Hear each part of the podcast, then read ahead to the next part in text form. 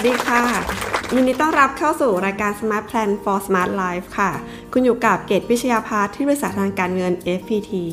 วันนี้เกตก็จะมานำเสนอเกี่ยวกับเรื่องของการวางแผนทางการเงินนะคะ โดยใช้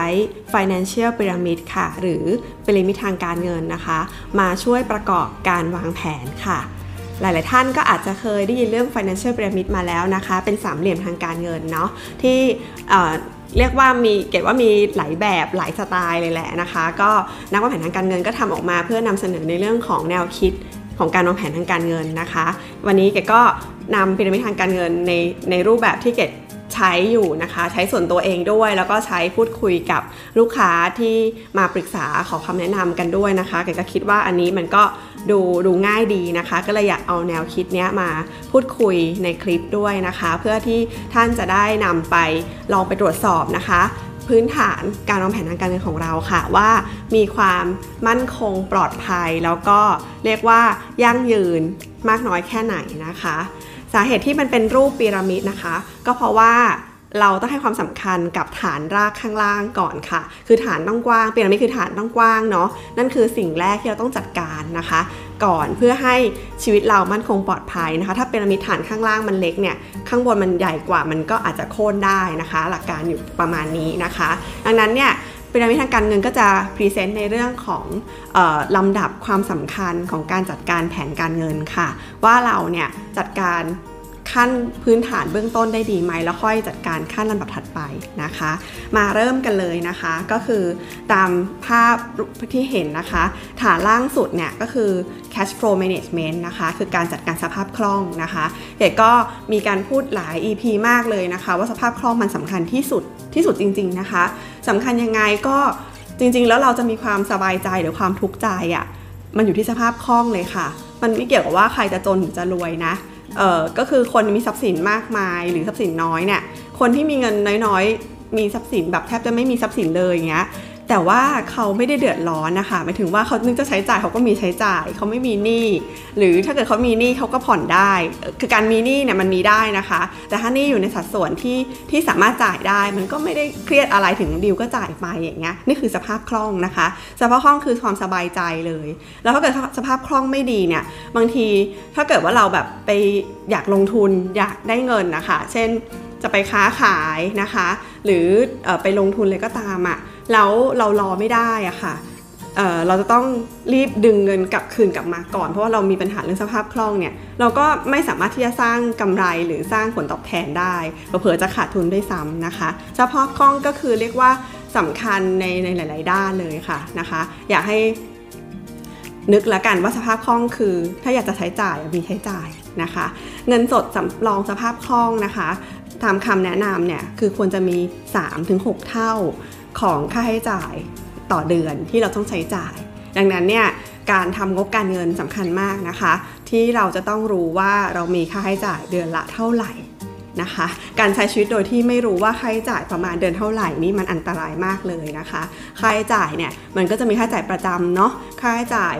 ที่มันแปรผันนะคะ หรือค่าใช้จ่ายฉุกเฉินนะเราก็ต้องเตรียมเอาไว้ด้วยนะคะ อย่างค่าใช้จ่ายฉุกเฉินแล้วอาจจะใช้โอนย้ายความเสี่ยงให้ประกันดูแลนะคะ พวก ถ้าเกิดรถไปเฉี่ยวชน หรือว่าสุขภาพเราไม่ดีเนี่ยประกันก็ โอนย้ายความเสี่ยงไปให้ประกันดูแล แต่ค่าใช้จ่ายที่มัน fix ทุกเดือนทุกเดือนเรารู้แน่ๆค่ะ ต้องมีการ list ออกมานะคะว่าค่าใช้จ่ายแต่ละเดือนน่ะที่ต้องจ่ายแน่ ๆ คือเท่าไหร่ต้องรู้นะคะ แล้วค่าใช้จ่ายแปรผันล่ะมันเป็นยังไงบ้าง ต้องมีการลิสต์ออกมานะคะ อย่างน้อยต้องรู้แล้วว่าปีหนึ่งเนี่ยเดือนไหนต้องจ่ายค่าประกันรถนะคะ ปีหนึ่งเนี่ยต้องรู้ว่าเดือนไหนต้องจ่ายเงินเป็นก้อนๆอะไรที่มันจะกระทบค่าใช้จ่ายประจำแต่ละเดือน อะไรประมาณเนี้ยนะคะ ก็คือถ้ามีการ วางแผนเรื่องค่าใช้จ่าย แล้วพอ forecast เอาไว้ได้ดีอะค่ะ มันเริ่มจากการบันทึกก่อนเนาะแล้ว forecast ได้ดีเนี่ยเราก็จะมาเตรียมเรื่องเงินสำรองสภาพคล่องได้นะคะ ซึ่งเงินสำรองสภาพคล่องเขาบอกว่ามีควรจะมีแค่ 3-6 เท่าของค่าใช้จ่ายต่อเดือนเนี่ยมันมาจากว่าถ้าเรามีงานทำอะแหล่งรายได้อะค่ะแค่แหล่งเดียวเนี่ยเราต้องมีเงินสำรองสภาพคล่องถึง 6 เท่านะคะ เผื่อว่าถ้าตกงานอะ มันกว่าจะหางานได้เนาะก็ต้อง 6 เดือนเป็นอย่างน้อยที่สำรองไว้นะคะ แต่ถ้าเกิดว่าเรามีอาชีพหลายอาชีพมีรายได้หลายทางนะคะ งานไหนมันมีปัญหามันรายได้สะดุดไปเราก็หารายได้จากทางอื่นไปอาจจะแค่รายได้ลดลงนะไม่ถึงกับหายไปเนี่ยสัก 3 เท่าก็พอแล้วคือ 3 เดือนก็พอแล้วนะคะ ทีนี้เนี่ยทำไมถึงไม่สำรองสภาพคล่องเยอะ ๆนะคะ ก็แปลว่าถ้าเรามีเงินเก็บเงินออมอะค่ะ แล้วการการที่มาไว้ในการสำรองสภาพคล่องเนี่ยสภาพคล่องนี้เราก็จะไว้ในที่ที่สามารถถอนง่ายๆนะคะ เช่นฝากธนาคาร เราจะไม่สนใจผลตอบแทนนะคะและการฝากธนาคารเนี่ยมันแพ้เงินเฟอ้ออยู่แล้ว มันจะไม่ใช่ที่ที่เราจะเก็บออมเงินค่ะ เราแค่เก็บไว้ไม่ให้มันหายไปเป็นสำรองสภาพคล่องเฉยๆ พร้อมถอนนะคะ ผลตอบแทนน้อยๆ ก็ไม่เป็นไรนะคะ แต่แพ้เงินเฟ้อแน่นอนถ้าเก็บไว้ยาวๆ ก็ก็ขาดทุน ดังนั้นถ้าเกิดว่าเรา มีเงินเราควรจะมีเงินสำรองสภาพคล่องสักแค่ 5 0 0แสนก็พอเนี่ยเราไปไว้ธนาคารสัก 3 ล้านเนี่ยก็ไม่ได้แล้วนะคะเสียโอกาสการลงทุนนะคะ เสียโอกาสการสร้างเงินให้งอกเงย ดังนั้นเนี่ยก็คือสำรองสภาพสภาพคล่องเนี่ยต้องเพียงพอและเหมาะสมนะคะไม่ไม่น้อยไปและไม่มากไป ทีนี้อย่างโควิดนะคะ ตอนนี้ก็สอน สอนนักวางแผนทางการเงิน แล้วก็สอนทุกทุกท่านหลาย ๆ คนเหมือนกันนะคะ ก็มีการพูดคุยกันว่า 6 เดือนไม่พอนะคะ 6 เดือนไม่พออาจจะต้องไปถึง 12 เดือนนะ ก็ลองพิจารณากันดูค่ะว่า ถ้าผ่านสถานการณ์นี้ไปแล้วเนี่ยมันควรจะมีประมาณไหนนะคะ แต่ว่าอย่างน้อยก็มากกว่าฝากธนาคารก็จะมีพวกกองทุนตราสารหนี้นะคะ อะไรต่างๆที่ที่อาจจะมากกว่าดอกเบี้ยธนาคาร แล้วก็ยังตราสารเงินอย่างเงี้ยนะคะ ยังพอที่แบบ ขายขายได้ในเวลาที่ที่เร็วหน่อยนะคะ อาจจะอาจจะผลตอบแทนมากกว่าสักหน่อยนึงก็ได้ก็อาจจะแบ่งเป็น 2 2เลเวลนะคะออมทรัพย์ธรรมดากับอีกเลเวลหนึ่งสักนิดหนึ่งนะคะ ก็สรุปว่าเงินสำรองสภาพคล่องที่พูดกันมาตลอดคือ3-6เท่าตอนนี้เนี่ยแนะนำว่า 12 เท่าก็น่าจะดีนะคะ 12 เดือน เนื่องจากเราไม่รู้จะเจอแบบนี้อีกเมื่อไหร่นะคะ อะก็ขั้นแรกเลย cash flow management ต้องมีเรื่องของเงินสำรองสภาพคล่องนะคะ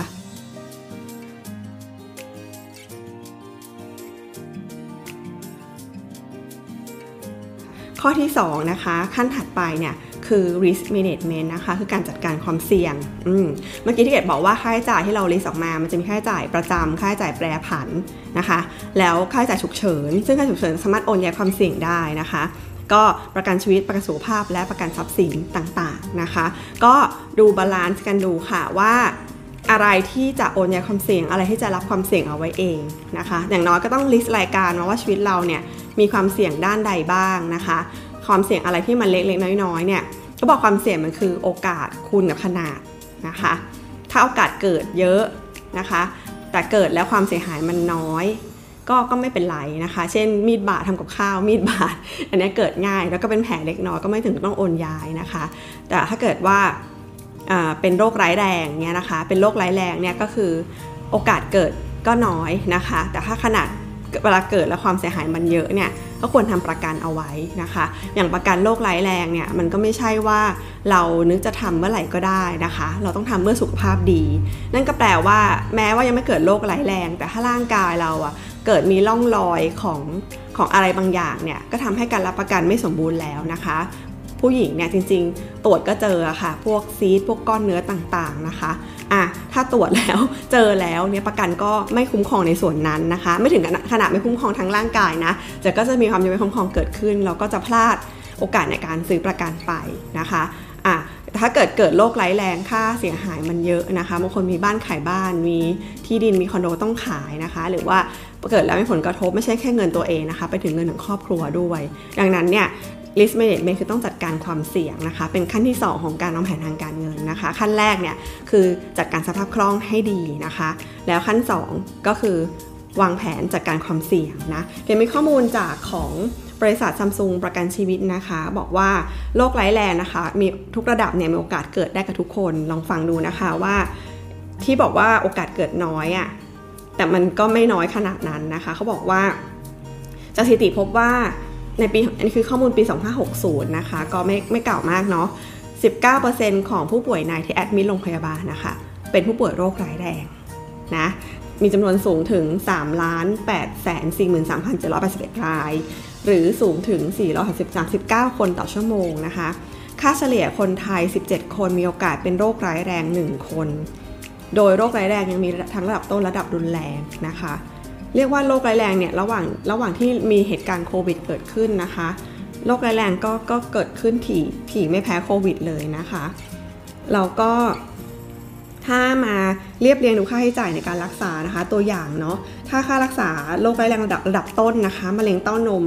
ระยะไม่ลุกลามเนี่ยค่าค่าใช้จ่ายอยู่ที่ 99,000ถึงแสนสามเนาะถ้าการผ่าตัดไตออกหนึ่งข้าง ค่าใช้จ่ายอยู่ที่ 2,800ถึง4,200นะคะ ถ้าเป็นโรคร้แรงระดับระดับรุนแรงเนี่ยถ้าผ่าตัดเปลี่ยนปอด 70,000 ถึง 700,000โอ้โหนะคะ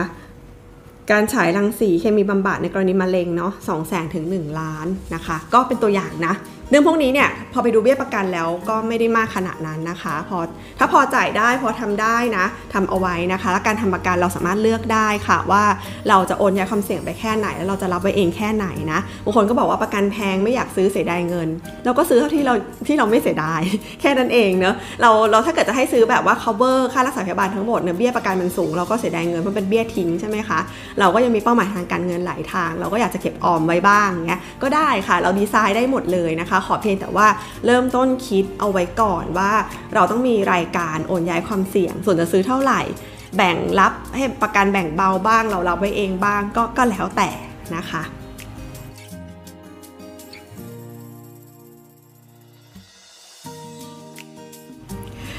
อะขั้นขั้นขั้นถัดไปนะคะ คือ saving for serious goal นะคะ saving for serious goal คือการออมเงินเพื่อเป้าเป้าหมายเฉพาะเป้าหมายจำเป็นที่ ไม่ออมเรื่องนี้ไม่ได้นะคะ คนเราอะ่ะมันจะมีการออมหลายแบบนะคะ คือเก็บก็มีเงินเก็บแหละ มีรายได้ลบรายจ่าย แล้วก็มีเหลือเหลือก็ไปเก็บ แต่เวลาเก็บอะค่ะ มันไม่ได้เก็บเป็นระบบเนี่ยคะ มันก็เก็บสะสมเอาไว้ก่อนนะ เสร็จแล้วพอเป็นก้อนๆอะพอตอนหยิบมาใช้มันไม่ค่อยคิดค่ะ อาจจะคิดแหละ แต่ว่าจะมีการตามใจตัวเองเออหรือตามใจความต้องการปัจจุบันน่ะ ค่อนข้างจะเยอะนะคะ เรื่องนี้ก็เป็นเรื่องธรรมดานะเราจะผ่านอารมณ์ฟีลลิ่งแบบนี้นะคะ ทีนี้เนี่ยก่อนที่ที่จะเอาเงินเก็บเงินออมมาใช้ทำอะไรต่อมีอะไรนะคะ มันจะต้องมีการแบ่งก่อนนะคะว่าเงินออมเนี่ยส่วนที่สำคัญที่ต้องเก็บเอาไว้เลยเนี่ยคือเงินออมเพื่อการเกษียณกับเพื่อการศึกษาบุตรนะคะเพื่อให้ลูกเรียนหนังสือกับเพื่อการเกษตรของตัวเอง เพราะว่าเรื่องทุกอย่างเนี่ยต้องสะสมตามเวลาเนาะตั้งแต่เด็กเกิดคนหนึ่งจนกระทั่ง ค่าจนกระทั่งเรียนมหาวิทยาลัยเนี่ยเด็กเนี่ยค่าใช้จ่ายตอนต้นๆมันอาจจะไม่มากนะคะ แต่มันจะเป็นหนักตอนช่วงเรียนมหาวิทยาลัยอย่างเงี้ยนะคะพ่อแม่มีเวลาก็ก็เก็บก็ลงทุนไปเพื่อเหตุผลนี้นะคะ เพราะว่าหยอกกระปุกเก็บให้ลูกไปเรื่อยๆ เกิดได้เงินก้อนสักก้อนหนึ่งระหว่างทาง 5 ปี 10 ปี ยังไม่ทันลูกเข้ามาหาวิทยาลัย พ่อก็ยืมเงินลูกไปดาวรถอย่างเงี้ยนะคะ ก็ไม่ได้นะอ่าหรือเงินเกษียณก็เช่นกันนะคะ เงินเกษียณนี่เกดพูดเรื่องเกษียณมาหลาย EP มาก มันต้องใช้เวลาเข้าช่วยใช้ผลตอบแทนเข้าช่วยนะคะ แล้วเมื่อถึงวัยเกษียณจริงๆแล้วเราจะถอยไม่ได้เราหาเงินใหม่ไม่ได้แล้วอะค่ะยังต้องเก็บในวัยทำงาน แล้ววัยทำงานเรามันก็ไม่แน่นอนนะคะ เราไม่แน่ว่าจะมีรายได้ แบบนี้ประจนเกษียณจริงไหมนะคะ จะทำงานรุ่งเรืองแบบนี้ตลอดไหมมีปัจจัยอุปสรรคเยอะมากเลย ที่ทำให้เราไม่สามารถจะเก็บเงินได้นะคะ ตอนนี้เก็บได้เก็บไปก่อน ดังนั้นสองเป้าหมายเนี้ยต้องเป็นแผนแรกของการออมเงินค่ะ ว่าออมเพื่อเกษียณออมเพื่อการศึกษาบุตรถ้าเรารู้วัตถุประสงค์ของการออมเนี่ยเราจะไม่ถอนเงินมาใช้สเปซสปะ แล้วเราจะเอามันไปวางในแผนการลงทุนที่เหมาะสม เพราะเราจะรู้ว่าเงินตรงนี้มันมันออมได้ยาวกี่ปีขึ้นไป เราอาจจะรับความเสี่ยงได้มาก เราหาผลตอบแทนได้นะคะ เพราะเรายังไม่ถอนไงอ่าแต่ถ้าเงินระยะสั้นต้องถอนเนี่ย ก็ต้องถอนอย่างมาแล้ว มันก็มีผลต่อการวางแผนการลงทุนการจัดการการเงิน ถ้าเรารู้ว่าเงินออมกองนี้ออมไปเพื่ออะไรนะคะ ไม่ใช่ออมเฉยๆนะเราต้องแบ่งด้วยว่าต้องมีชื่อเงินออมด้วยออมเพื่ออะไรนะคะ ก็ข้อที่ 3 นะคะ คือสรุปข้อแรกเนี่ยจากการทำคล่องข้อที่ 2 โอนย้ายความเสี่ยง ข้อที่ 3 นะคะ ออมในในแผนที่ไม่ออมไม่ได้คือทุนการศึกษาและและนะคะและเกษียณ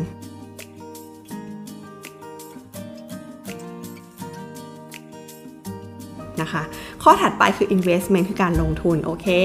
นะคะเป็นการสร้างความมั่งคั่งนะคะความมั่งคั่งก็คือเช่นอะไรทำธุรกิจนะคะ เงินลงทุนทำธุรกิจนะหรือเงินลงทุนในในแผนการลงทุนของเรานี่แหละนะคะอ่าบางคนเล่นหุ้นบางคนซื้อบิตคอยบางคนซื้อกองทุนรวมบางคนไปซื้อที่ดิน ไปเก็งอสังหาไปซื้อคอนโดอะไรก็ตามอะค่ะก็มีการวางแผนการลงทุนตามช่วงวัยนะคะ ตามช่วงวัยด้วยนะ เพราะว่า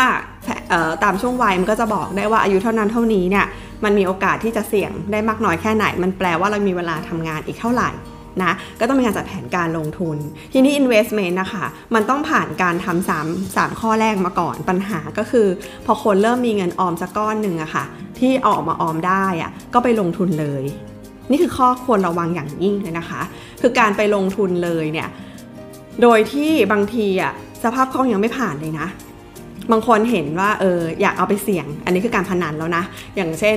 เก่งกำไรนะคะ ไปซื้อ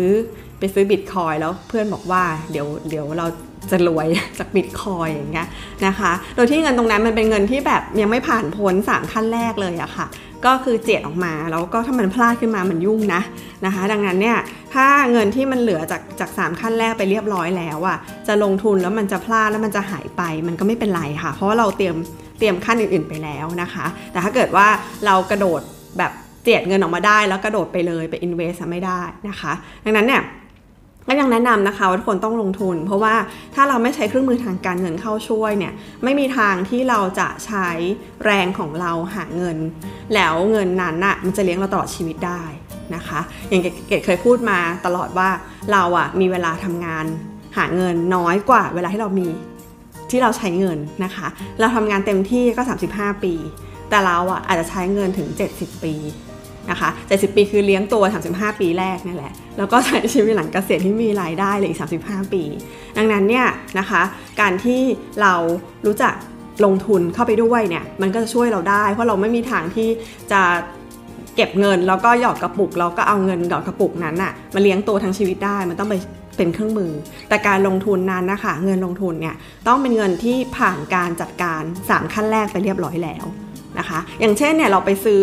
กองทุนลดหย่อนภาษี S S F เนี่ยนะคะโอเค1ได้ลงทุน 2 ได้ลดภาษี มันต้องมีอายุ 10 ปี แต่ถ้าเกิดเราเอามาซื้อโดยที่เราไม่ได้ผ่านการจัดการสภาพคล่องมาค่ะนะคะ ก็กลายเป็นว่าถ้าเกิดว่าเราช็อตเงินขึ้นมา เราก็ต้องขายก่อน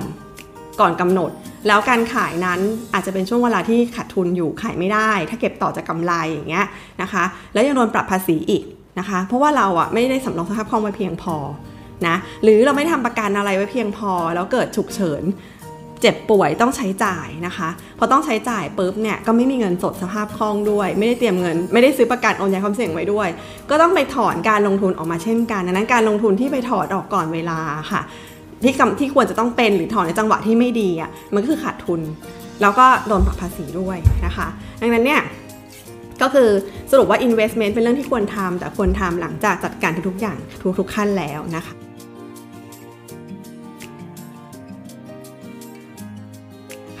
ส่วนขั้นบนสุดอะคะ่ะก็คือ wealth distribution นะคะคือการส่งมอบความมั่งคั่งนะคนคนหนึ่งอะนะคะที่จะ ที่จะใช้ชีวิตนะคะ ดูแลตัวเอง ดูแลครอบครัวนะมันมีมีมูลค่าความสามารถ เราอาจจะนะคะ เราอาจจะจากไปก่อนวัยอันควรก็ได้นะคะ เรามีความฝันความหวังที่เราจะตอบแทนบุญคุณพ่อแม่เลี้ยงดูพ่อแม่ เราอยากจะสร้างอนาคตที่มั่นคงให้กับลูก เราอยากดูแลครอบครัว ทั้งหมดนี้มันต้องอยู่ที่เราอะมีความสามารถในการหารายได้อยู่ นะคะ ถ้าเรายังมีความสามารถในการหารายได้อยู่เราดูแลเขาได้ ทีนี้เนี่ยนะคะการเตรียมเงินมันก็ไม่ได้เตรียมเงินแค่เพื่อให้ตัวเองมีพอเกษียณ แต่มันก็น่าจะเหลือเหลือเป็นทุนต้นทุนให้ลูกหลานด้วยนะคะถ้าเกิดว่าเราไม่อยู่แล้วเนี่ยเราน่าจะเหลืออะไรไว้ให้ทายาทบ้าง นี่คือการคือสุดยอดของพีระมิดแปลว่า ถ้าทำไม่ได้ก็ไม่เป็นไรนะคะก็ก็อยู่ยอดบนสุดนะคะทำได้คือดีก็จะเพอร์เฟกต์พีระมิดก็จะสวยงาม แต่ทำไม่ได้ก็ ก็โอเคละขั้นอื่นทำมาดีแล้ว ไม่ไม่ทิ้งภาระนี่สินไว้ก็ก็ดีแล้วนะคะ ถ้าสมมติความมั่งคั่งได้นะคะ ที่เกดแนะนำคือการสมมติความมั่งคั่งเนี่ยก็คือประกันชีวิตช่วยได้นะประกันชีวิตช่วยได้ก็คือว่าความมั่งคั่งที่เราคิดว่าคนต้องมีบางครั้งเราต้องใช้เวลาในการทำงานทำเงินนะคะ เราอาจจะไปถึงหรือไม่ถึงเราก็ไม่รู้นะคะ แต่ถ้าเรามีประกันชีวิตไว้หนึ่งฉบับนะเป็นทรัพย์มรดก 1 ชิ้นเนี่ยอย่างน้อยนะคะ ก็มีสินทรัพย์เงินสดนะคะ มรดกเงินสดหนึ่งก้อนให้กับทายาทหากจากไปก็เป็นการปกป้องความสามารถนะคะคือการวางแผนการส่งมอบส่งมอบความมั่งคั่ง แต่เอาจริงแล้วมันก็จะมีเรื่องของวางแผนเรื่องของภาษีมรดกด้วยเนาะ เรื่องของการทำพินัยกรรมนะคะ เรื่องของการที่เราจะต้องจริงๆ ต้องไล่โฟล์ค่ะว่าถ้าเราไม่อยู่เนี่ยทายาทโดยธรรมของเราอะ่ะเป็นใครบ้าง ทรัพย์มรดกเราจะตกทอดไปหาใครนะคะทำพินัยกรรมไว้ดีไหมคู่สมรสจดทะเบียนสมรสกันหรือเปล่าถ้าไม่จดทะเบียนสมรสจะวางสมมอบป็นไงหากเกิดเหตุ ก็คือการวางแผนส่งมอบมรดกก็เป็นเรื่องสำคัญนะคะ ที่ควรจะส่งต่อให้คนที่เหมาะสมนะคะ ที่เราอยากจะให้นะคะรวมถึงเรื่องของภาษีด้วยนะอะแต่ว่าถ้าเรื่องของประกันเนี่ยก็เป็นเรื่องของของกรมธรรม์การส่งมอบมรดกเงินสดนะคะ เพราะว่าการส่งมอบมรดกเนี่ยมันไม่ได้ รับมอบกันทันทีนะบางทีมันต้องมีผู้จัดการมรดกด้วย มันต้องมีเวลาระยะเวลา แต่ถ้ามีกรมธรรม์หนึ่งฉบับจะเป็นเงินสดทันทีส่งตรงทายาทได้เลยนะคะ ก็คือยอดบนสุดพีระมิดก็คือการวางแผนมรดกนะคะ ในทั้งหมดเลยนะคะที่ที่พูดมาเนี่ย มันจะโดนจัดการโดย tax planning ด้วยคือเรื่องของการจัดการภาษี นะคะ ทุกรายได้ของเรามันมีการเสียภาษี แล้วภาษีเนี่ยก็เป็นตัวที่ทำให้เราอะสุดท้ายจะมีเงินเหลือออมหรือไม่เหลือออมด้วยนะ อ่าภาษีเนี่ยสิหรือ20%อะเขาบอกว่าให้ออมเงิน 10-20%ของรายได้ใช่ไหมคะ แต่บางคนเสียภาษีอะ30%ของรายได้แล้วนะ มากกว่าสิ่งที่จะออมอีก ถ้าเราดึงภาษีกลับมาได้มันก็มาเป็นเงินออมแล้วนะคะ มันก็เป็นเงินออมแล้ว ทีนี้การบริหารภาษีก็เป็นเรื่องสำคัญค่ะ รัฐเขาก็เปิดโอกาสให้เรานะคะ ใช้การบริหารภาษีนะ การคือเราสามารถเสียภาษี ให้น้อยที่สุดและยังถูกต้องตามกฎหมายได้นะคะ เช่นการวางแผนเรื่องของการรับรายได้นะคะ มันก็มีวางแผนภาษีแบบวิธีรับรายได้รับแบบไหนยังไงนะคะวางแผนการใช้ค่าใช้จ่ายการหักค่าลดหย่อนนะคะ แต่ที่จะแนะนำคือตัวค่าลดหย่อนในกลุ่มของเงินออมนะคะอ่าตัวค่าลดหย่อนในกลุ่มเงินออม ก็จะมีทั้งหมด 6 0 0 0 0 0สูงสุดที่ 6 0 0 0 0 0เนาะประกันอยู่ที่ 1 0 0 0 0แใน 1 0 0 0 0แนั้นจะมีประกันสุขภาพอยู่ 25,000นะ ถ้าเราซื้อโอนย้ายความเสี่ยงเราก็ไปลดหย่อนตัวนั้นได้ด้วยนะคะ แล้วใน 5 0 0แสนนะคะที่เป็นเงินออม อันนั้นจะเป็นเงินลงทุนเนาะก็จะประกอบด้วย S S F I M F ประกันบำนาญนะคะอะกอช. นะ provident fund นะคะ provident fund จากที่ทำงานนะ ดังนั้นเนี่ย ถ้าเราใช้สิทธิ์ลดหย่อนภาษีเต็ม max ส่วนใหญ่ไม่ค่อยได้ใช้เต็ม max นะคะ เพราะว่าตังค์ไม่ค่อยเหลือมาออมนะคะ จริงๆ แค่มี target แค่นี้ค่ะ มันก็ได้ลงทุนไปในตัวด้วยออมไปในตัวด้วย ได้ใช้สิทธิทางภาษีไปด้วยนะคะ ขอเพียงแค่ มีวินัยทางการเงินค่ะ รู้จักว่ารายรับของเราเนี่ยที่เข้ามานะคะ มันเข้ามากี่ทางยังไงบ้าง จัดการภาษีให้ดีนะคะถ้าจัดการดีๆ มันก็จะเสียไม่เยอะมากนะรวมถึงค่าใช้จ่ายนะคะ ค่าใช้จ่ายที่เรามีเราใช้จ่ายฟุ่มเฟือย ไม่จำเป็นไปเท่าไหร่นะคะ เก็บมาออมได้ไหมนะคะ แล้วก็มาลำดับในปีระมิดทางการเงินค่ะ จัดสรรลำดับความสำคัญของการบริหารจัดการเงินให้ดีนะคะ ชีวิตเราก็จะ ปลอดภัย มั่นคง มั่งคั่งค่ะ ขอบคุณที่ตามเงินทองต้องวางแผนนะคะ แล้วพบกันใหม่ EP หน้า สวัสดีค่ะ